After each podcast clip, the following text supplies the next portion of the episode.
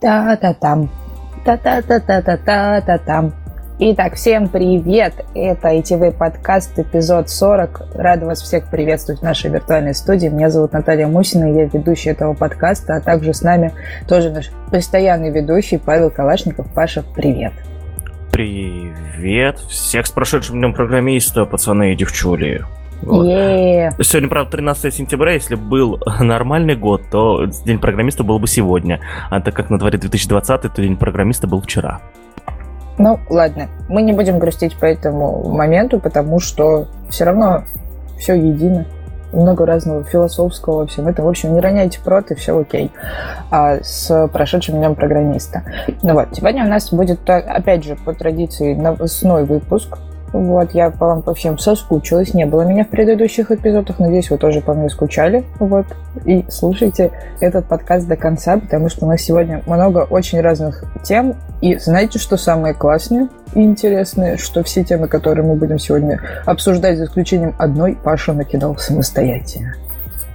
Ну да, я вот э, уже хотел сказать о том, что наши слушатели открывали шампанское, открывают сейчас шампанское, да, Наташа вернулась, ура, вот. Э, ну давай так, я не первый раз это сделал, вот, чтобы все темы были только от меня, вот, э, но самая лучшая тема все равно от тебя, как бы, да, тут, тут, тут уже не избежать, тут я не знаю, тут ничего из того, что скинул я, не может это э, противостоять как-то по э, крутости твоей теме, так что, ну, вот так вот.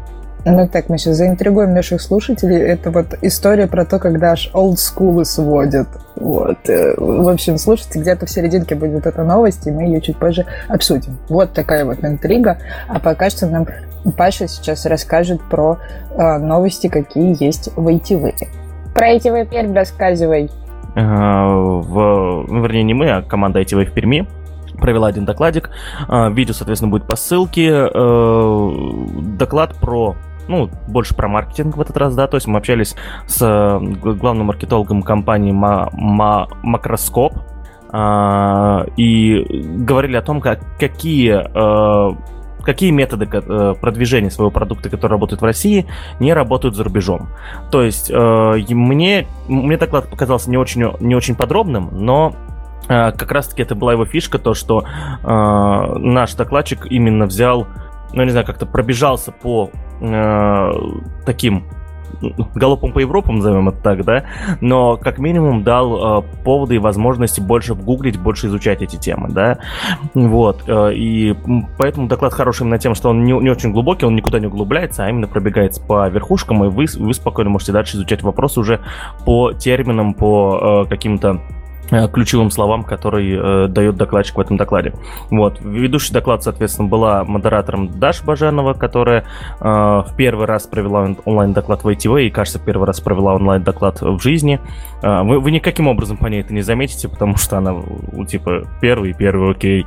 Вот. Э, но э, это, это все было так, и, соответственно, приглашаем вас посмотреть.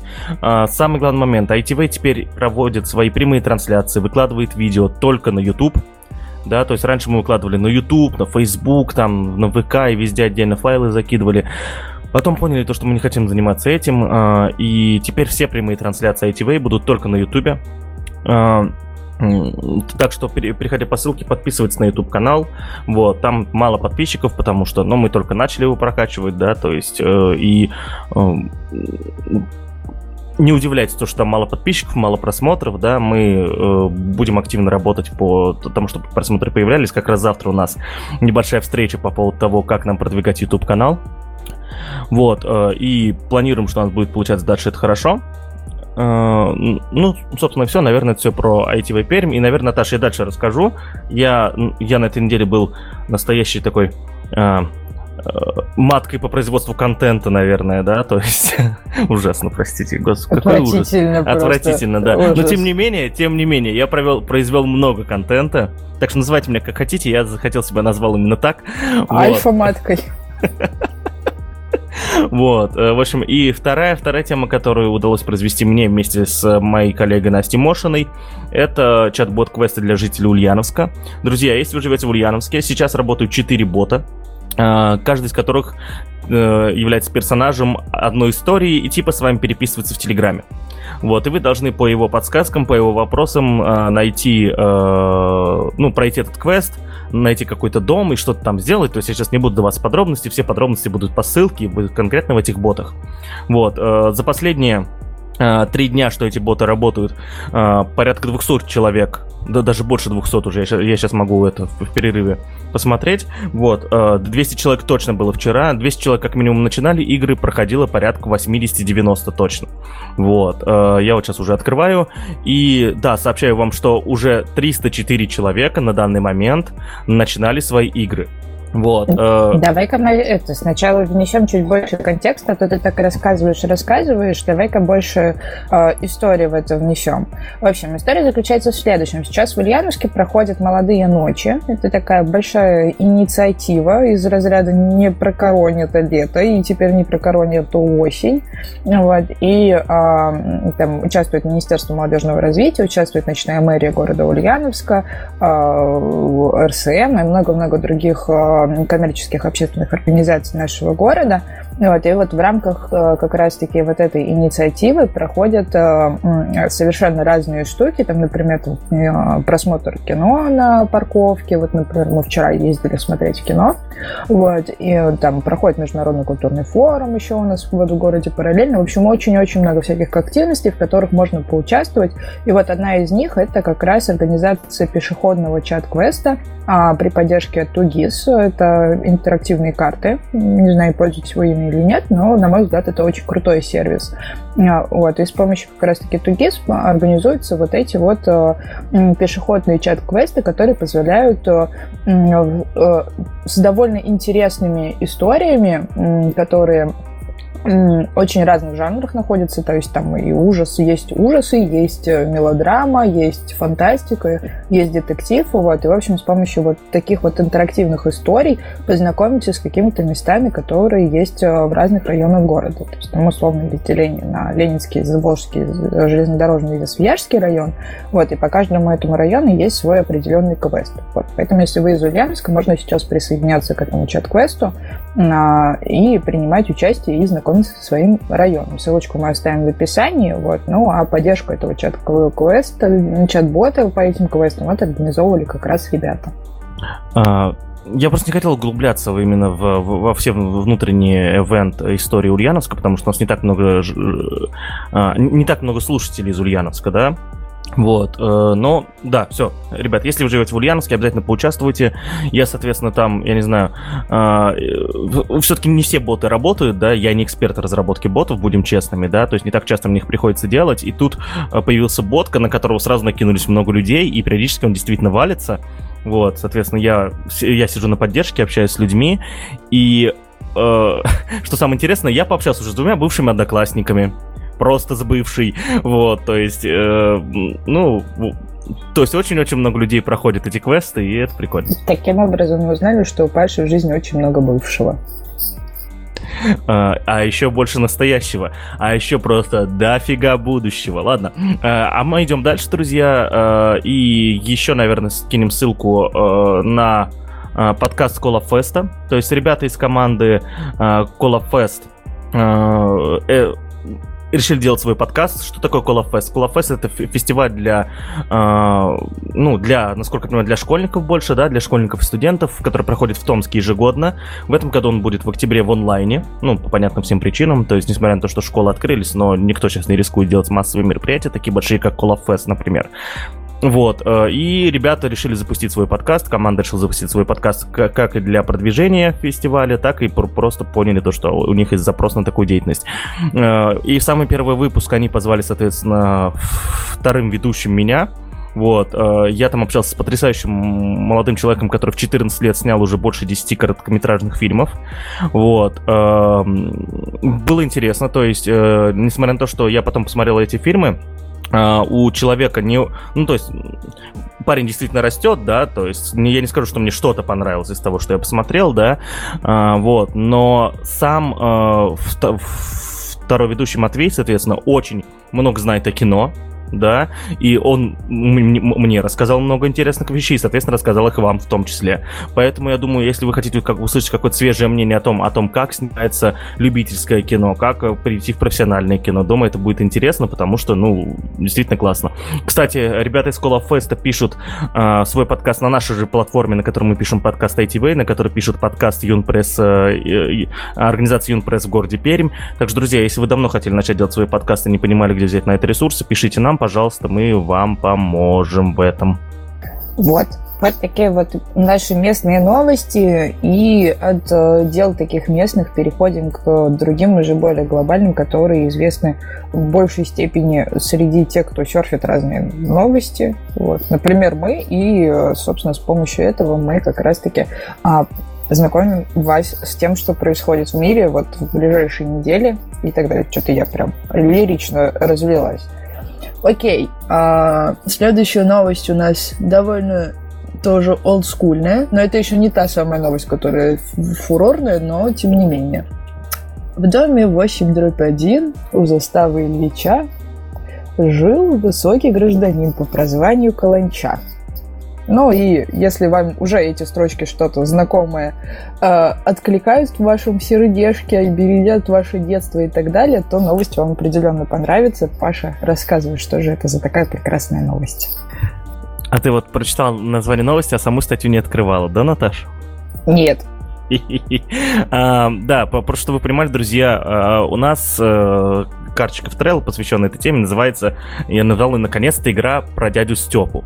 Вот, ну, дядя Степа, если кто-то вдруг не знает, да, это персонаж э, это персонаж, соответственно, из, и, из советской сказки, сказки, который так называется, кажется, дядя Степа. Вот, или дядя Степа милиционер, что-то такое. Вот. Э, и там, соответственно, история про очень высокого милиционера, дядю Степу, который, э, соответственно, там решал проблемы, помогал поворачивать светофоры и так далее. Вот. Но, к сожалению, к сожалению, э, игра, игра которая, о которой мы сейчас поговорим, она не про дядю Степу, но про похожего персонажа. Итак, э, разработчики из компании Telboys, возможно, неправильно прочитал, анонсировали выход игры под названием «Милиционер». Милиционер, вот, соответственно, игра будет под, под персональный компьютер и будет в Стиме. В чем суть игры? Игра очень простая. У тебя появляется карта такая, Uh, ну, обыкновенно небольшая карта, тебе нужно скрыться от uh, милиционера-великана, который хочет тебя uh, поймать, потому что и указать твою причастность к преступлениям. Вот. Ну что, игра выглядит очень крипово да, то есть, учитывая то, что там не особо ребята поработали над графонией, то это выглядит еще вдвойне криповее, то есть ты находишься на карте, там огромный милиционер, который тебя пытается поймать руками, так это э, двигает, ты, я не знаю, как будто, я в этом мне напомнил очень э, игру Painkiller 2005 или 2004 года, кажется, когда там э, тоже боссы были такие огромные, они все хотели тебя руками размотать, поймать, вернее, тебя, а ты, а ты в них стрелял из кучи пушек. Вот, вот здесь то же самое, только у тебя пушек нет, э, а милиционер просто тебя хочет очень поймать. В общем, довольно криповая игра, и я, я думаю, что я ее куплю, вот, э, ну, просто, типа, на пару часов поугарать и, и все, потому что на больше она явно ничего не годится, вот, э, и думаю, что она приобретет какую-то популярность на территории постсоветской России. Наташ, что ты думаешь про такую игру и как, как ну, зачем вообще сделали это все? Ой, да по-любому это про дядю Степу. Как минимум они точно им вдохновлялись, это сто процентов. Потому что очень сложно зачем-то просто так с нифига придумать игру про гигантского милиционера, именно милиционера, потому что форма у него милицейская, старая, а не гигантского полицейского с той же самой историей. Вот, да, потому что если бы они там вдохновлялись какой-то другой штукой, то это мог бы быть какой-то полицейский времен, э, например, американских, либо это мог бы быть какой-то жандарм, либо еще что-то. А это прям милиционер, и он великан. По-любому это про дядю Степу. Я сто процентов в этом уверена. Вот. Но игра, да, конечно, криповая. И вообще, в принципе, разработчики инди-игр, инди-игр это такие прям иногда очень странные ребята, потому что они придумывают иногда очень странные истории. А, и знаешь, с чем это еще может быть связано? ну, точнее, не то, что это может быть связано, а вот вам в допку почитать, посмотреть там и так далее. Я недавно увидела на YouTube-канале StopGame.ru очень прикольное э, видео записывается вместе с Утопией Шоу. Оно называется не помню, как называется. В общем, ссылку пришлю тоже в описании, она будет там находиться. В общем, а, они разбирали игры страшные всякие хорроровские, а, по которые изначально типа основаны на реальных событиях. Вот. И там как раз э, среди этих игр есть очень криповые истории, и, как правило, э, это не какие-то крупные известные игрушки, хотя среди них тоже очень много таких, которые были в этом обзоре, а были еще такие, которые неизвестны особо сильно, тоже основаны на реальных событиях, и там э, разбирается в том числе и история, как разработчики вообще решили э, прийти к какому-то определенному сюжету. Вот. И, и, конечно, да, посмотреть на то, чем руководствуются разработчики при создании вот таких вот вещей. И что, знаешь, самое интересное, что всегда в большинстве случаев э, какие-то игры, они всегда в формате, которые вот со странной историей, со странной мотивацией, со странными персонажами, это, как правило, какие-то очень жутенькие хорроры. Но, наверное, это еще связано с тем, что атмосферу хоррора гораздо проще передать в плане графики, потому что отрисовать что-то жизнерадостное требует гораздо больше усилий, чем создать что-то криповое, особенно при ограниченном бюджете. Потому что когда у тебя бюджет ограничен, у тебя не получается там делать хороший рендер, использовать там какие-то нормальные яркие цвета, которые будут хорошо передаваться, а, определенные формы, потому что есть определенные стилистики, которые передают какие-то позитивные истории, да, то есть это более мягкие формы, это более очерченные линии, более все понятно. А вот когда это какая-то хоррор, либо, либо какой-то триллер, либо нуарная, может быть, история, то здесь все гораздо проще, потому что не нужно сильно запариваться насчет графики. Но идея с э, гигантским милиционером, который пытается тебя поймать, черт, почему это никто не придумал раньше? Да, э, хочется пояснить то, что э, ограничение бюджета не влияет именно на выбор цветов, которые тебе в игре, а просто когда ты делаешь э, игру с на движках, не поддерживающих э, там, я, я не знаю, как правильно называются эти термины, давайте называть это хорошей графикой, да, то э, чем более яркие, более жизнерадостные, как говорит Наташа, у тебя цвета, тем больше заметны э, недостатки, соответственно, вот этой самой графики. Конкретно вот в этой игре, игре ребята на все наложили серый фильтр, поэтому э, их э, не, недостаточно крутая графика, в принципе, на нее внимание не обращать, потому что и так все серое, и, в принципе, мозг не хочет распознавать, смотреть на, там, на, на складочки рубашки, этого милиционера и так далее, да. Но когда ты используешь более э, светлые цвета, э, человек, человек все равно, мне кажется, пытается рассмотреть, пытается как-то больше изучить мир вокруг него, который в игре происходит. А когда мир серый, так не хочется. Вот, безусловно, есть исключения, есть, э, есть Last of Us, да, вот, где, в принципе, серый-черный цвет никак не отвлекает. Ну, хотя там, я не знаю, там не серый-черный, там, наверное... Наташа, какие оттенки больше присутствуют в The Last of Us? Ну, в зависимости от того, конечно, какое время суток происходит на дворе, но обычно это какие-то такие синеватые э, оттенки, которые там характеризуют, что время ночью происходит. То есть э, The Last of Us это же не классический какой-то хоррор, в котором э, какие-то бежевые такие грязные цвета используются, там, как в Silent Hill, например. А там вот, ну, такая обычная палитра происходит. А когда дело днем происходит, то вполне себе э, обычные тоже цвета. Вот, ну, в общем, друзья, вот такие игры, да, эм, ссылка на Steam будет в описании. А, заходите, э, поставь, добавьте в желаемое и поиграйте, когда выйдет. Когда выйдет, неизвестно, но, насколько я знаю, когда вы в Steam отмечаете это, там есть кнопка то ли ожидать, то ли добавить желаемое, и эта игра появляется, или на нее появляется скидка, Steam присылает вам а, уведомление на почту. Yeah. Ну, от э, игрушек переходим к другой теме, уже к более образовательному. Поговорим про, я так понимаю, кибербезопасность. Да, Паш? А, да, мы поговорим про кибербезопасность. Я случайно в Твиттере наткнулся на а, интересную онлайн-школу по кибербезопасности. Она называется PWN College. Вот, э, ссылки на него, соответственно, будут в описании, и там, с, и там, соответственно, ребята, ну, выкладывают доклады, выкладывают курсы. Э, кстати, про платность и бесплатность этих курсов я вопрос изучил.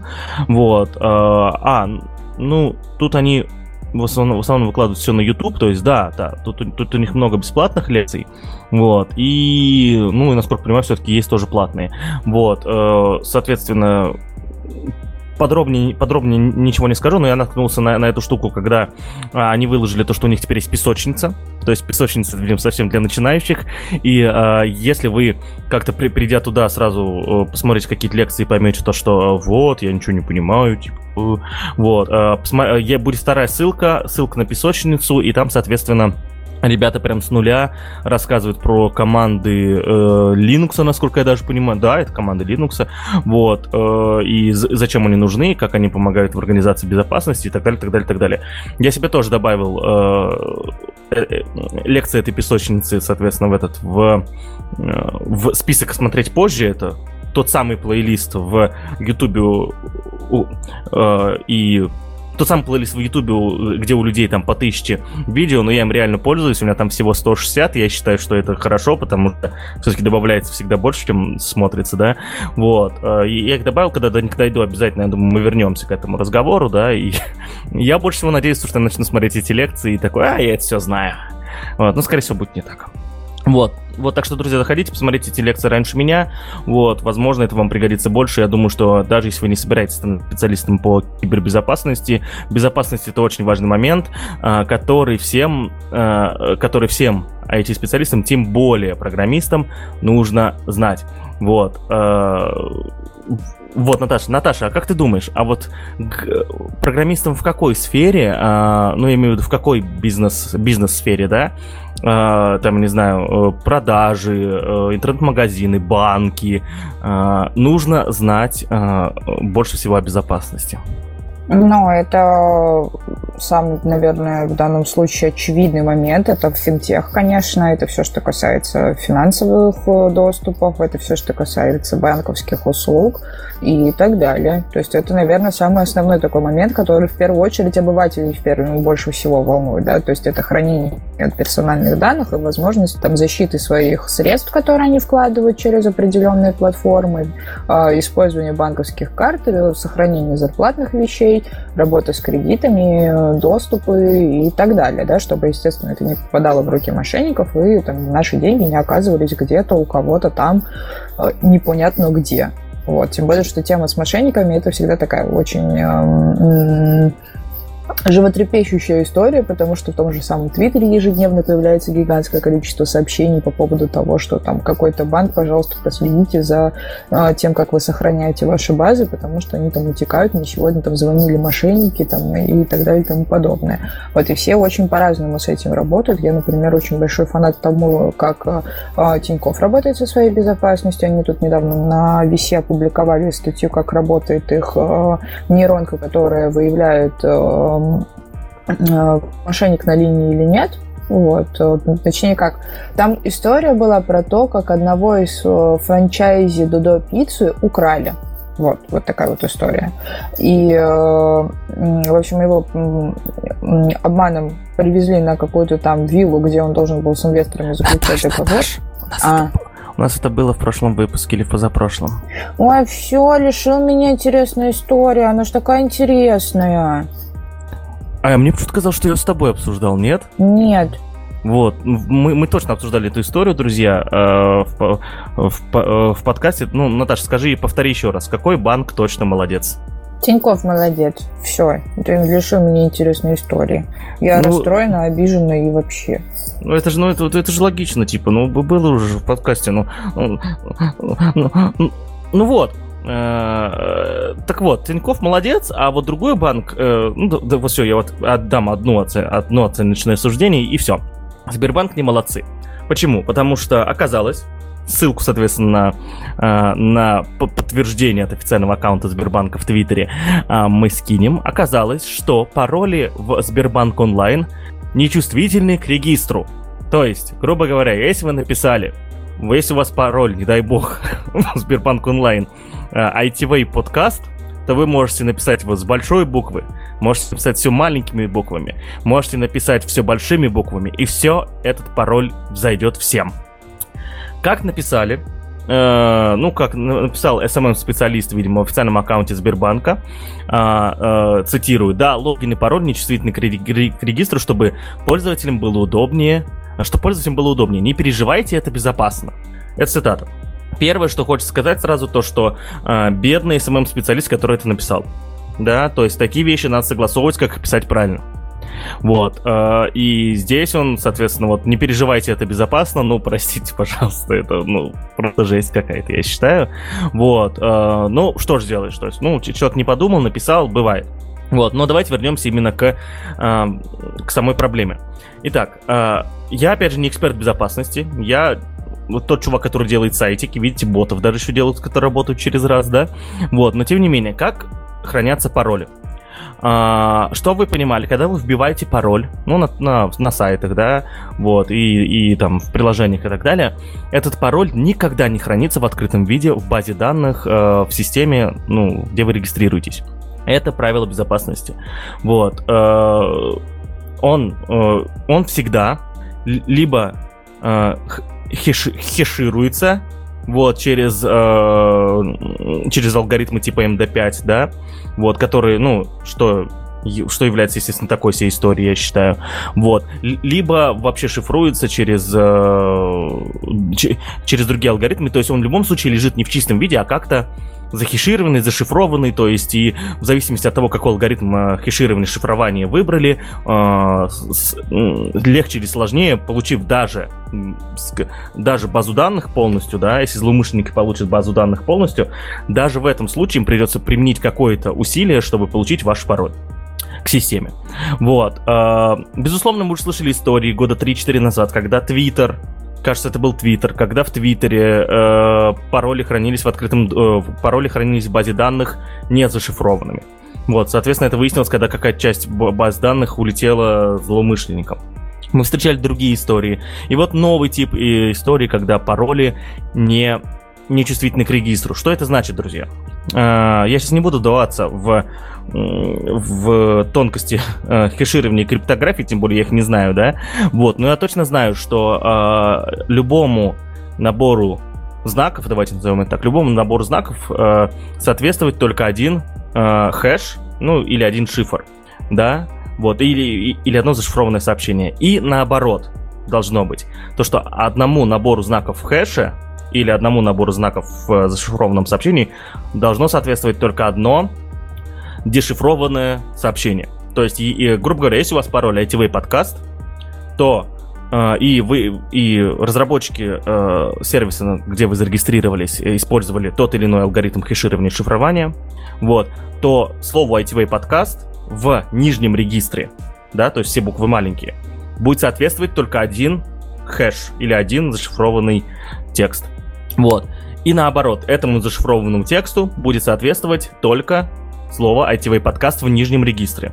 Если Сбербанк позволяет все свои пароли хранить в верхнем регистре, о, простите, не в верхнем регистре, а, все, вводить свои пароли без, а, без чувствительности к регистру, значит получается, что у них либо то есть тут два варианта. Либо они пароли не хешируют, не шифруют, и то есть они лежат просто в базе. Вот, потому что, ну, в, в, вот, ну, потому что а, нельзя сделать тот самый хэш, тот самый шифр, возможно, можно, то есть я, опять же говорю, от всех тонкостей не знаю, но мне что-то подсказывает, что это либо очень сложно, либо невозможно, вот. А, не, ну, скорее всего, очень сложно, да, вот, ну, да, вот, э, который будет соответствовать всем вариантам, которые можно вводить, потому что, давайте представим, у ITV подкаст, так, сколько там получается? Наташа, подскажи мне, пожалуйста, сколько получается вариантов? Слово, а это не, не, не, сложно, не сложно посчитать. Если я правильно понимаю, ITV, если у вас пароль ITV подкаст, в слове ITV подкаст 5 плюс 8, 5, 8, 12 символов. Правильно же посчитал? Ладно, э, пускай будет 12. Вот. Значит, вариантов его написания, насколько я понимаю, 12 в квадрате 144. Вот. А, если, если пароль не чувствителен к регистру. То есть им надо хранить. А, то есть им надо иметь либо алгоритм, который один вот этот хэш он, соответственно, может превратить в 144 варианта, да, и раскешироваться в любой из них, я не знаю, возможно ли это. Либо э, им надо хранить 144, им надо хранить 144 варианта э, хэшей или зашифрованных сообщений. Вот. Эм, и искать среди них, соответственно, да, то есть, что действительно делает авторизацию в вашей системе довольно долго, потому что дешифрование это все равно очень такой ресурсоемкий процесс. Вот. Э, я склоняюсь к тому, то, скорее всего, ну, да, давайте так вот, это мое мнение, я его никому не навязываю. Я склоняюсь к тому, что из, из всех этих вариантов, возможно, Сбербанк реально хранит пароли открытыми. Хотя, кто его знает, что они там напридумали. Но э, адекватного решения я еще не прочитал, э, не нашел статьи, друзья, э, где есть э, в, в, история о том, что в, при таком раскладе возможно адекватное решение. Мне, соответственно, не попадалось, поэтому пока это решение точно неадекватное. Оно неадекватное в плане реализации, которую попытался вам сейчас объяснить. Вот. И оно неадекватное в плане э, действительно просто тупо безопасности. То есть, э, я, я не знаю, наверное, уже кто-то посчитал, вот э, я тоже, такого, такой статьи, такого твита не видел, но это, я уверен, есть способ посчитать, и он довольно простой. Э, несложно посчитать, как теперь обыкновенным перебором легче добыть нужный пароль. То есть, насколько уменьшилась, э, веро... насколько увеличилась вероятность подобрать такой пароль и сделать это быстрее. Вот. И еще хочу подписать. Эм, э, ну, вот сказать то, что э, пароли бывают у, Сбербан- у Сбербанк онлайн от 8 до 30 символов. Соответственно, если в случае с паролем ITV подкаст, где 12 символов, там может быть 144 варианта, то в случае с паролем на 30 символов там будет сколько, правильно? Сколько? 900. Вот. Так что а, вот, тут я, кстати, еще один твит увидел. Все хешируется, данные хранятся. Это вот а, еще из официального твиттера Сбербанка. Прошу прощения, не видел даже этот твит, просто сейчас листал. А, еще один твит из того же самого треда, ссылку на который мы вам скинем, а, от официального аккаунта Сбербанка. Все хешируется, данные хранятся и передаются от клиентов в банк в зашифрованном виде. Также у нас используется двухфакторная аутентификация и защита от, перебоя, от перебора пароля. Хорошо, защита от перебора пароля, слава богу, у них есть.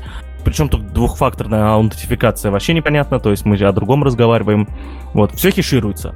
А, ну, то есть, они, а, они, они, не, они не объяснили, вот, что же, как у них все хешируется, но, в общем, вот так вот. В общем, у меня пока все. Наташа, я понятненько объяснил, что происходит, или непонятно мне получилось? Я первый раз в жизни такую тему, на самом деле, понял, что объясняю. Ну, я думаю, что, в принципе, для того, чтобы обзорно понять, что вообще произошло, этого вполне себе достаточно. Вот. А, про двухфакторку это, понятное дело, что это просто дополнительный вброс на тему того, что, ребята, смотрите, мы же не только по паролю вас вводим, но еще и там по подтверждению кода и там или кодов, которые там на чеках печатаются одноразовые, либо просто по номеру телефона. А, поэтому они, это скорее, знаешь, история для оправдания. Вот. То, что они э, хэшируют, это хорошо, но то, что регистр не учитывается, ну, наверное, это плохо. Впрочем, э, почему бы не брать пример в данном, почему бы этой компании как раз-таки не работать по примеру Фейсбука, который делает точно так же. Все в мире связано. В смысле, у Фейсбука тоже пароли нечувствительны к регистру? Прикинь. В, стоп, что? Вы что, серьезно? Так, я, я после записи проверю. Это жесть какая-то, Наташа, ты чё? Нет, не было. Да ты чё? Это же вообще ужас какой. Там даже об этом, об этом же написано в трейдике, в том, в том который ты скинул, что Facebook, у них тоже не а, регистра независимые эти пароли. Слушай, это настолько животрепещущая тема, что давай пока ты а, рассказываешь лучшую тему этого выпуска, который идет дальше, я попробую, потому что мне очень интересно. Окей, может быть, конечно, они эту штуку пофиксили, но, насколько я помню, это очень долгое время так было, что не учитывался регистр. Окей, а, и от такой грустной темы, которая связана с нашими дырами в безопасности, переходим к самой прекрасной новости в мире. Вот, она будет особо интересна тем, кто э, так же, как и я, в свое время пользовались одним из самых лучших плееров музыкальных во всем мире, который называется Winamp. Паш, ты пользовался Winamp? Мне больше 25, конечно. Yeah. В общем, а, Winamp это просто замечательный музыкальный плеер, но так как мы на тот момент все были не особо взросленькие, и нас не особо сильно волновала основная функциональность этого плеера, хотя он хорош во всех параметрах. А нам, конечно, всегда хотелось делать что-то индивидуальное под себя. Вот наверняка вы помните, как вы там и обои на рабочий стол подбирали, цвета панельки и все такое прочее. Вот, и у Винампа а, была такая особенность, у него была возможность создавать свои собственные скины, вот, скачивать эти самые скины и примерять их к своим, а, своему плееру, делать его максимально персональным. И, и, простите, Наташа, я, я зашел. Я зашел с, без, без регистра. Это просто жесть. Та-дам! Это про это, это ужас просто. Это, да, давай заканчивать подкаст. Все, мне кажется, в этом мире смысл. Это вот и сколько их таких? Не знаю. Я знаю теперь двух. Короче, друзья, помните, что в Фейсбуке теперь... Короче, забивайте, вы там придумываете пароли, используйте системы генерации паролей. Зачем? Всем наплевать. Ладно, простите, давайте вернемся к хорошей теме. Я этого сейчас это плакать буду. Вот, в общем, чтобы Паша не плакал, заходим все на сайт, ссылку на которую мы тоже оставим в описании, называется skins.vbump.org, а, и там аж 65 тысяч скинов для Винампа находятся. Их все можно скачать. Можно примерять, послушать музыку и все такое. И, в общем, это такая дань уважения художникам, по мнению самих разработчиков, которые, а, по сути, а, фиксировали знаковые моменты в истории интернет-искусства, потому что скины для Винампа, конечно, всегда были очень интересными, очень разными. Там просто, не просто кто-то картинки ставил на фон, а там продумывали цвета и кнопочек и так далее. И для многих это был один из таких классных моментов для творчества. Проект open source, его можно найти на, на GitHub, все это дело посмотреть. Но олдскулы сводит, конечно, нереально, потому что это прекрасно. 65 тысяч скинов, которые, мне кажется, можно листать, листать и листать. По крайней мере, Паша сказал, что все, у него, походу, день потерян. Да, я вот сижу, уже тут тыкаюсь, безусловно. Я будет очень классненько, когда я вдруг наткнусь. Я, вы, вы знаете, вот у всех был 2-3 таких скина, которые они использовали постоянно, да, вот, э, после перестановки там э, Windows и так далее, вот. Э, если я на них наткнусь, и вот прям увижу эти скины, я их не помню, честно, да, я сейчас понимаю, что я не могу их вспомнить. Если я на них наткнусь, а зрительная память мне подскажет, что это они, я тут же поставлю Winamp, выкину нафиг все эти Google музыки, Apple Music и прочие мьюзики, э, накачаю себе с торрентов музло и буду слушать музло, вот, и никто, и никто меня не остановит. Вот, Наташ, а ты знаешь, на каком языке программирования написан Winamp? Если честно, я этим не интересовалась, но я думаю, что ты меня сейчас просветишь. Да, я сейчас вспомнил то, что... Э, ой, господи, тут скин с сестрами Ол Олсен есть. Ну, ну, ну, ну не с той сестрой Олсен, которая в этом, в «Мстителях», а помнишь, там были фильмы эти, где там две близняшки постоянно играли? Чего? Ну, сестры Олсен, близняшки Олсен, как с ними фильмы назывались-то, господи, я забыл. Ой, господи, сейчас подожди. А, просто сейчас времена-то совершенно другое, Олсен, поэтому как бы ну, там были эти всякие «Двое я и моя тень», там вот такие вот. Да, да, да, да, да, да, вот, вот, вот, вот, вот, вот про эти фильмы говорю. Тут, тут такой мини скин с ними, тут они, тут, они тут это обнимаются, такие классненькие. Ладно. А, так вот, Винамп э, написан, я как-то, когда на первый курс пришел а, учиться, да, я такой, типа, ну все, я же прогер, сейчас Винамп мы пофиксим. Угу. Вот. А открываю такой и думаю, ну сейчас он там сто пудов на C++, но мне пофиг, на каком языке программирования написано, разберемся. Вот, открываю, а там был Паскаль. Вот, я, я уверен, я надеюсь, что это был тот же самый Винамп, которым пользовались все. Насколько я понимаю, тот самый Винамп, которым мы всем пользуемся, написан на языке программирования Паскаль. Тот самый язык программирования. Почему это меня удивляет, объясняю, друзья, наши слушатели, потому что Паскаль считается языком только для обучения. Он таким и придуман был. Вот, э, и, но на нем действительно начали проявляться программные продукты. Более того, на нем со временем было столько всего написано, что люди, что пришлось, чтобы этот язык как-то деформировался и появился язык Delphi, на, на котором очень долго делали программные продукты. Сейчас этот язык программирования уже почти мертвый, хотя программисты на Delphi. Если вы нас слушаете, э, земля пухом вам. Вот. Э, вот. И, собственно, Winamp, которым пользовалась, ну, по крайней мере, я не знаю, в русскоязычном сегменте интернета э, большинство поклонников музыки, вот, он написан на Паскале. Вот так работает этот мир, оказывается. Очень странно, но в статье на Википедии написан язык программирования, что это плюсы. Значит, мне попался какой-то не тот репозиторий, все-таки я был покурсником, э, спускайте на это. Но ну, я очень удивился, я очень удивился тогда. Вот. И, и э, погоди, погоди, точка пас, это же Паскаль. Слушай, да, слушай да, давай сейчас дополнительно выясню сейчас, пока ты там это э, что-нибудь еще, может, классненькое про вы нам расскажешь, потому что это важно. Ну, наверное, расскажу то, что первый выпуск самого Винампа произошел 7 июня 1997 года. И, возможно, я сейчас осознаю для себя, что среди наших слушателей есть те, кто в этом году родился как раз-таки и является, по сути, ровесником Винампа, потому что, ну, такое тоже может быть. Если это так, то ставьте плюсик в комментах, э, будет очень интересно с вами познакомиться. Ну и узнайте в том числе, а в курсе ли вы, что это вообще за такой вот проигрыватель прикольный.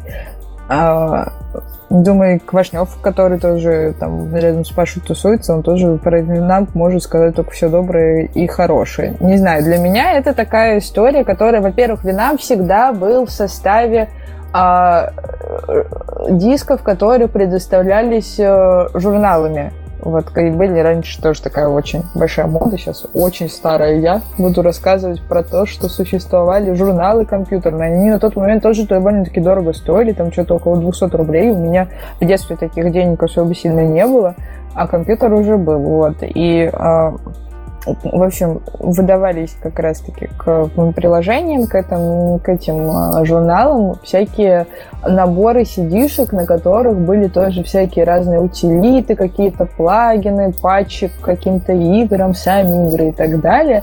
Вот, и там обязательно всегда был раздел про музыку, в котором можно было скачать плеер, а, и э, там обязательно вот в этих штуках были э, наборы каких-то скринов, там, например, для Винампа, либо еще что-то, какие-то там дополняшки, либо просто какие-то наборы музык, которые вот были вот на, на этих дисках.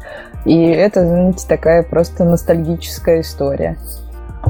В общем, э, про Winamp. Э, на Паскале на нем, оказывается, плагины можно было писать. По крайней мере, тогда. Сейчас не знаю, так что я ошибся, но не сильно. Кстати, разработан он был э, Джастином Френкелем и, видимо, человеком, который как минимум, скорее всего, говорит на русском языке, Дмитрием Болдыревым. Вот. Э, компании ну, Nullsoft, да? Хорошо, слушай, ребята, это назвали компанию, это прям знали как будто. Э, да, ладно. Не, ну, в общем, потрясающий продукт. Э, я думаю, что и количество его установок э, перевалило за за миллиард сто пудов, да, вы чё, come on. Вот, Винам был установлен у всех. Вот. Ну да, кстати, мой друг Олег Квашнев, звукорежиссер, до сих пор пользуется Винампом, когда находится в помещении. Олег где... Квашнев? Нет, Илья Квашнев. Э, Очень странно, что ты упомянул его брата сейчас.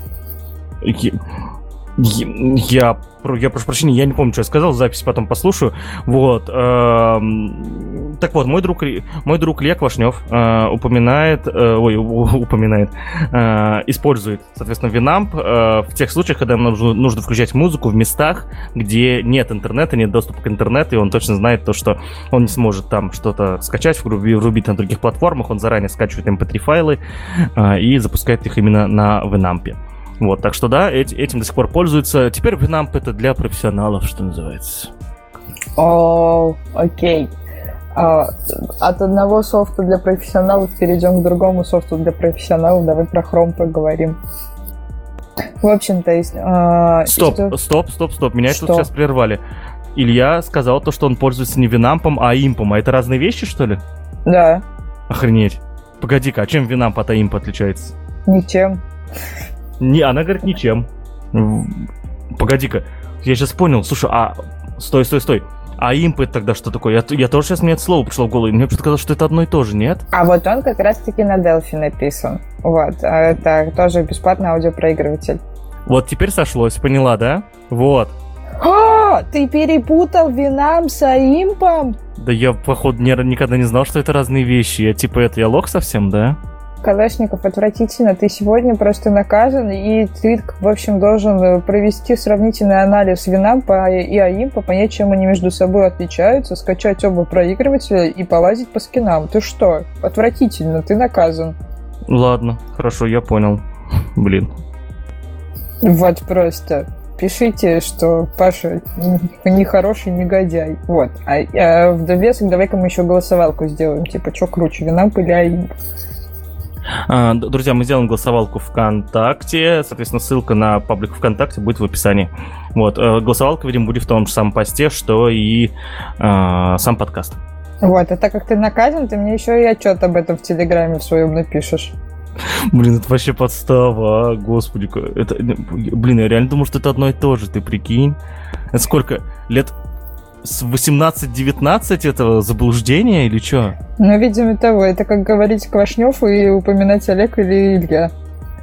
Вот прям оговорка по Фрейду произошла. Возможно, Олег Квашнев использует, да, а, Винамп, а Илья Квашнев, как выяснился, Аимп. Ну, в общем, вот, вот так устроен мир, да, друзья. Ладно, переходим после этого к Хрому. А в Хроме началось включение блокировщика ресурса емкой рекламы. Вот такая вот новость. Предоставляет нам ее, а, соответственно, компания Google и говорит по поводу того, что реклама, которая расходует много трафика или очень сильно нагружает а, CPU, должна быть выключена. Вот, вот так вот считает Google. Очень странно считает Google с учетом того, что они один из основных поставщиков рекламы, но, видимо, они решили, что, наверное, все-таки нужно быть наконец-то на стороне пользователя, а не на стороне э, рекламодателей. Вот, и э, продолжают работу над разными блокировщиками, которые помогают оптимизировать и сделать более удобной работу нашего хрома, если вы им, конечно, пользуетесь. Я думаю, что чуваки, которые делают рекламу, сейчас э, начнут или уже этим занимаются разрабатыванием э, таких рекламных блоков, которые, э, ну, э, во-первых, друзья, пройдите по ссылке э, в, в описании, почитайте статью, где описаны конкретные критерии, да, какая реклама теперь будет блокироваться хромом автоматически. Мы не будем сейчас их перечислять, вот, потому что, ну, не, не очень сложная логика, но все-таки нагружать это в аудио не хочется. Вот. А, и, и мне кажется, что теперь разработчики рекламы будут э, заниматься тем, чтобы создавать такие рекламные блоки, которые а, несмотря на то, что они будут жирными, большими на весь экран и так далее, но будут все-таки обходить эти системы. В общем, они будут придумывать кучу всякого интересного э, стафа, чтобы это все работало. И, ну, удачи им. То есть удачи, я думаю, это все равно будет интересно, да, то есть, возможно, появится какой-то набор интересных статей, как это сделать, и так далее, так далее, так далее. Самое главное, чтобы не возникла проблема в работе обыкновенных сайтов и э, обыкновенного контента. Но я думаю, что Chrome в этом плане четкий, логичный, крутой, и поэтому они все сделают. Вот, а, а реклама, которая идет от них, я уверен, уже соответствует этим правилам давным-давно. Так что проблем у них уже нет. Класс, и заодно меня всегда такие истории радуют тем, что все-таки будет продолжать эта штука развиваться. Потому что если там раньше всякая реклама там через флеш показывалась, либо еще через что-то, и, вот, и очень сильно тормозила работу браузера, и очень сильно загружалась страница, и, в общем, очень сложно было читать какой-то контент, и плюс еще баннерная слепота, которая привела к тому, что рекламные носители стали гораздо э, навязчивее э, работать с пользователем. Вот, и все, все это в общей купе привело к тому, что в итоге технологии развивались, начали появляться там баннеры, которые не занимают так много места и не так много функционала, и не, не так много трафика стали расходовать. В общем, на мой взгляд, все это всегда очень круто, как минимум, потому что это прогресс. Пользуйтесь самым Выкиньте Яндекс браузер, пожалуйста. И установите Winamp уже. Ну а мы переходим дальше а, и поговорим о твите, который опубликовал очень классный товарищ, на который всегда рекомендую а, подписываться. И мы поговорим об этом твите в следующем выпуске, потому что я обещал этому товарищу прочитать, э, прочитать статьи, что он скинул в а, к следующему выпуску подкаста ITV, догадайся, чего я не сделал. Статьи действительно очень интересные, я хочу в них погрузиться нормально и потом рассказать. Там очень крутая тема. Ужас какой, Калашников, ты просто шкваришься и шкваришься. Я думаю, мы так выпуск назовем. Я думаю, мы после записи выпуска обсудим, как э, на, назовем выпуск. А вот следующая тема у нас, кстати, реально про то, э, что нужно использовать современные технологии, чтобы не зашквариться. Наташ, смотрела «Изгой один»? И смотрела его в кино? Да. А, ты помнишь момент появления, а, кажется, этого персонажа зовут губернатора Таркина? А, ну, этого начальника Звезды Смерти. Ага. Вот. Ты, что ты почувствовал в момент, когда появился этот персонаж? Боль, страдание, ужас, желание Почему? уйти. Почему? Ну, я потому что очень скептично отношусь вообще, в принципе, к изгою один, потому что, ну, грустно мне это все. Вот. Ну, вот так вот. Поэтому э, весь свой восторг и так далее давай самостоятельно изливай. А, ну, что вы понимали, друзья, я поклонник Звездных войн э, очень долгого, э, очень, уже очень много лет, примерно с того же самого момента, как э, путаю Аимп и Венамп. Вот, и э, считаю, что из всех полнометражных фильмов «Изгой один», безусловно, это лучший пока полнометражный фильм. Он лучше всех, э, всей основной саги, лучше всех дополнительных уже историй, которые, э, которые наснимали Дисней. Вот, «Изгой один» пока лучший фильм, вот, э, по моему мнению. Uh, и в этом фильме использовал, использовалась очень сложная CGI-технология для воспроизведения лиц uh, уже Э, для воспроизведения лиц либо сильно постаревших актеров, либо актеров, которых уже нет с нами. Вот, вот, соответственно, актер, который играл э, губернатора Таркина, да, это э, это персонаж, соответственно, он начальник Звезды Смерти был в четвертом эпизоде. Вот, этого актера давно уже нет с нами. И в 2016, кажется, году, когда выходил из ГУ-1, э, они поняли то, что снимать историю, э, которая прям предшествует историю, э, истории фильма «Новая надежда» без губернатора Таркина смысла нет. Поэтому они пригласили актера, который очень-очень похож на актера, который играл губернатора Таркина, и нацепили на него кучу датчиков, он как бы сыграл, и потом они на CGI воспроизводили его лицо. Скажу так, когда э, там ну, ну, шел фильм, и сперва э, там, ну вот, э, губернатор Таркин стоял спиной, вот, э, и его лицо как бы отражалось в стекле, я действительно думал и смотрел, то, что ну вот они такая ставят, типа, прикольно, типа камео, молодцы. Ну, а потом он что-то, что говорит, и он раз такой поворачивается, еще музыка там крутая. Ну, то есть они знали, что, что, что делать, да. Вот, и я, я не знаю, я, кажется, вскрикнул на весь зал, такой, твою дивизию, ничего себе вы сумасшедшие.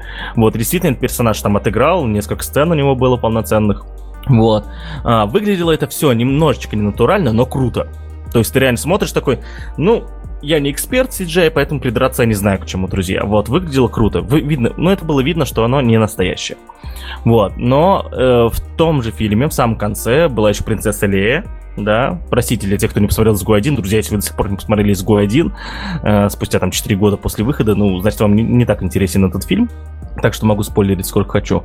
Вот. Э, там еще появляется принцесса Лея, и э, вот учитывая, что актриса, которая играла принцессу Лею, э, она, еще, она еще была жива, но она уже была уже в возрасте, да, очень сильном возрасте, и, э, насколько я понимаю, с ней пришлось тоже отработать в CGI.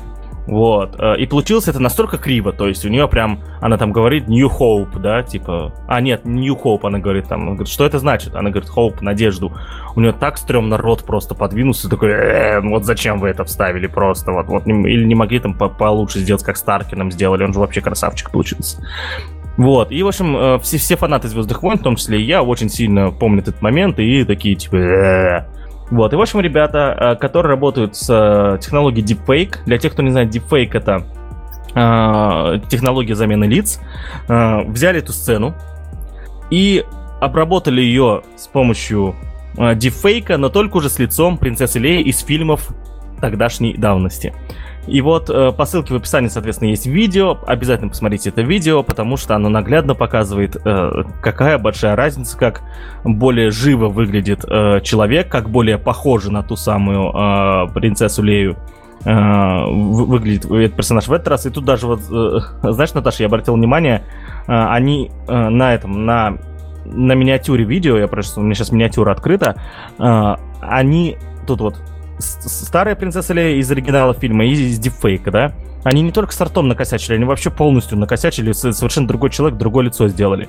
Вот. Э, Наташа, ты посмотрела минутку этого видео, что скажешь? Или не посмотрела еще? Да, видео я посмотрела. На самом деле они действительно улучшили. Ну, как минимум, стал гораздо свежее человек, более похож на человека. вот, потому что все равно там очень много блюра а, есть на самом оригинальном видео. Да? То есть, если там присмотреться, понятно, что черты лица довольно-таки нечеткие.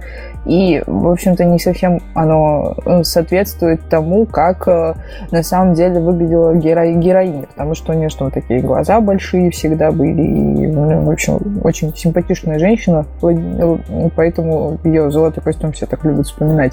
Вот. А если говорить непосредственно про а, разницу самих видео, ну, Deepfake, да, действительно помог улучшить этот момент. А, единственное, что я в дефейках не разбираюсь, но это обрати внимание, ребятам пришлось наложить еще некий фильтр. Да, и Эм, видимо, это какие-то дополнительные, э, ну, дефейк, учитывая, что все-таки технология новая, да, и там, не знаю, не так много лет, вот, она все-таки требует некоторого изменения картинки, и, и, ты, и ты не можешь полностью настроить все-все-все э, параметры, чтобы э, все было действительно живо и так. И приходится картинку рядом тоже изменять и накладывать какие-то фильтры, чтобы все смотрелось э, живо и логично. Вот. Ну, в общем, посмотреть, друзья, видео, там все заметно. Но там еще, конечно, есть определенные споры по поводу того, что просто оно стало графонисти выглядеть. Вот. Но это, да, опять же, просто больше работа с тенями и так далее. Но скорее, знаешь, на мой взгляд, это больше похоже на а, момент, когда м, просто доработали монтаж. Типа, как будто бы не было до этого времени доработать. Мне кажется, потому что даже на CGI Э, они, если бы у них там было больше времени, вкуса, либо еще чего-то, если бы они поработали с тенями, то они такого же эффекта могли добиться. Просто почему-то этого не сделали. Вот. А здесь ребята просто посидели и доделали. В любом случае, 2016-2017 год нам запомнится как э, года, когда э, пл- плохо делали CGI лица, начинали только делать, это выглядело криво. Мы видим это здесь в изгой 1, мы видели это с, с убиранием усов у Супермена, мы видели это еще где-то, сейчас тоже какая-то показательная история есть. Вот. Э, я, я надеюсь, что через пару лет это время окончательно пройдет, и наконец-то все специалисты по, в кино будут заменять неистово лица одних людей на других, и будет все красивенько.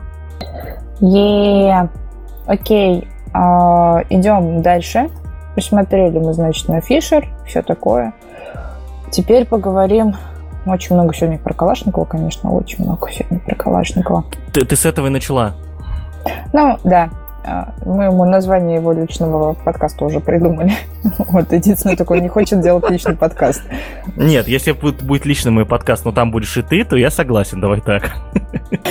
И что, я буду как это, как Соловьев и Шафран, что ли? Вот эта вот женщина, которая сидит и обслушивается радиацией, как в свое время сказал Поперечный. Ну давай так, давай, давай честно, в некоторых выпусках здесь так и происходит иногда, вот. А, но в отличие от Шафран, в отличие от Шафран, ты можешь мне сказать, что действительно думаешь, а думаешь, а не просто молчать в микрофон. И ну, говорить, да. угу.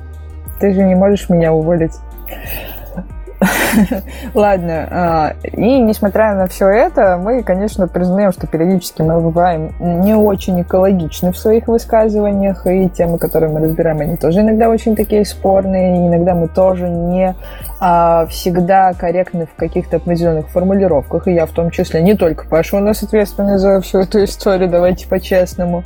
А, и а, сегодняшняя история, которую мы как раз, я думаю, будем завершать этот подкаст, будет как раз связана с культурой фидбэка, вот. А, и мы поговорим про некий репорт на комментарий в аккаунте на гитхабе, и Паша нам сейчас расскажет эту историю более подробно. Ну да, э, смотрите, смотрите, друзья, я считаю то, что э, вообще писать комментарии с матом и э, выражающий просто эмоцию о том, что что-то э, является чем-то нехорошим, да, без, э, без обоснования того, да, почему ты так решил и ну, или, или с какого-то доказательства, да, более развернутого. Это вообще правило, правило плохого тона, да. Вот. И еще при этом я считаю, то, что GitHub — это лучшая социальная сеть сейчас в мире, это социальная сеть программистов. И там, соответственно, э, э, есть очень много правил, как там поститься, как писать комментарии, как писать э, ишусы и куча-куча всего. Когда ты пишешь что-то, там есть миллион правил, э, большинство из них еще и, так сказать, негласные, да, вот, но в целом любой человек, который на гитхабе проводит время, знает о том, что оскорблять там точно никого нельзя. В общем, друзья, с посылки есть, коми- э, я увидел недавно такой комментарий, при том я искал, э, ну, искал решение некой моей маленькой проблемы в моем коде, да, и наткнулся на соответственно, на код на гитхабе, и комментарий к этому коду был, ну, действительно очень матерный и на русском языке внезапно, да. Вот. Э, я, я посмотрел, прифигел, тут же зарепортил, да, то есть отправил репорт о том, что э, это, это оскорбительно, да, и такому на гитхабе не место, несмотря на то, что комментарий больше трех лет, вот, все равно нужно это сделать, я считаю, чтобы такие комментарии, тем более на русском языке, не появлялись нигде, вот, или, или появившись быстро исчезали, а их авторы быстро, быстренько блокировались. Вот, по, э, вот, поэтому я зарепортил и решил то, что а это я один зарепорчу. Я опубликовал еще ссылку на этот комментарий э, в Твиттере и с мотивацией о том, что, друзья, зайдите, пожалуйста, зарепортите, чтобы такие э, нехорошие персонажи более, более не появлялись э, на гитхабе или быстренько там блокировались и исчезались. Вот. Э, ссылку на этот твит я тоже приложу, там, там будет ссылка на, соответственно, э, на вот тот самый код, тот самый комментарий. Вот, пожалуйста, друзья, если у вас есть аккаунт на GitHub, если вы программист, у вас нет аккаунта на GitHub, я буду повторять это в каждом выпуске, наверное. Если вы программист, у вас нет аккаунта на GitHub, зарегистрируйтесь на GitHub и начните там вести какую-то деятельность, потому что вы, вы так будете быстрее развиваться, поверьте мне, через год скажете, Калашников, ты был прав. Вот. А, если вы, если у вас уже есть аккаунт на GitHub, а, зайдите и поставьте, пожалуйста, репорт этому комментарию. Это полная жесть, я считаю. Вот. А, в принципе, все. Вот. Самое смешное, что тут Никита Пузанков, это наш друг из Самары, сказал то, что это прям нашел этого чувака в Твиттере и, и, и, и упомянул его в этом трейде. Я никак, я никак на, на это не отреагировал, потому что Никита сам еще в процессе, пока упоминал этого человека, э, сам проявил такой же вот, знаешь, это не... А... Не был он корректен в своей формулировке, когда делал призыв. Да, спасибо. А, ну, собственно, Ракречь, что сказать, это, да, бывает такая проблема у подкастеров. Вот, э, в принципе, все. Друзья, заходите, оставьте свой, э, свой репорт, либо напишите комментарий, что так, чувак, нельзя. Но, в принципе, на гитхабе это не то. На гитхабе э, редко возникают какие-то холивары, да, то есть не по темам, да. И когда еще и тема про программирование, про разработку, про конкретный кусок кода, там можно, может возникнуть холивар по этой теме, вот, но э, холивар про конкретный комментарий, это не, это не тема гитхаба, это идите на хабар, там это любят, там любят много комментариев, э, вот, оскорбления там, правда, удаляются, но тем не менее там все равно все, это, если вы хотите э, душную аудиторию, пожалуйста, вам на Хабр, друзья. У меня, в принципе, все. Ну, я единственное к этому могу добавить только одно, что на самом деле а, общение внутри профессиональных социальных сетей это всегда для нас э, такой момент самообразования. Конечно, мы можем высказывать свое мнение, мы можем давать какие-то негативные комментарии по поводу того, что сделано правильно или неправильно, но нужно всегда помнить о том, что если мы с вами пишем какой-то комментарий, в данном случае а, речь моя идет не о том, что там шеймить плохие какие-то комменты, а в том числе я сейчас призываю следить за самим собой, вот, потому что а, наши комментарии в первую очередь это всегда какие-то точки а, роста для тех людей, которые читают эти комментарии, вот, в том числе и разработчики каких-то конкретных проектов, которые рас, ну, располагаются на GitHub. На любой pull request это всегда возможность получить какую-то обратную связь, вот, а любые комментарии к каким-то комитам, это всегда обратная связь, которая помогает нам быть только лучше. И, как правило, критику стоит делать для того, чтобы она не была не критикой, а чисто ради этого, а как возможность другому человеку вырасти. И если мы всегда будем придерживаться именно такой позиции, то, наверное, мир станет все-таки гораздо лучше, и люди станут гораздо лучше. Вот, поэтому, как бы, фильтруйте базара. Вот, и на вот такой вот лиричной ноте сегодняшний наш подкаст ITV мы заканчиваем. 40 эпизод. Дослушайте нас до конца. Ну, я думаю, что если вы слышите эти слова, то наверняка вы нас уже все-таки дослушали. А, и всем хорошего дня.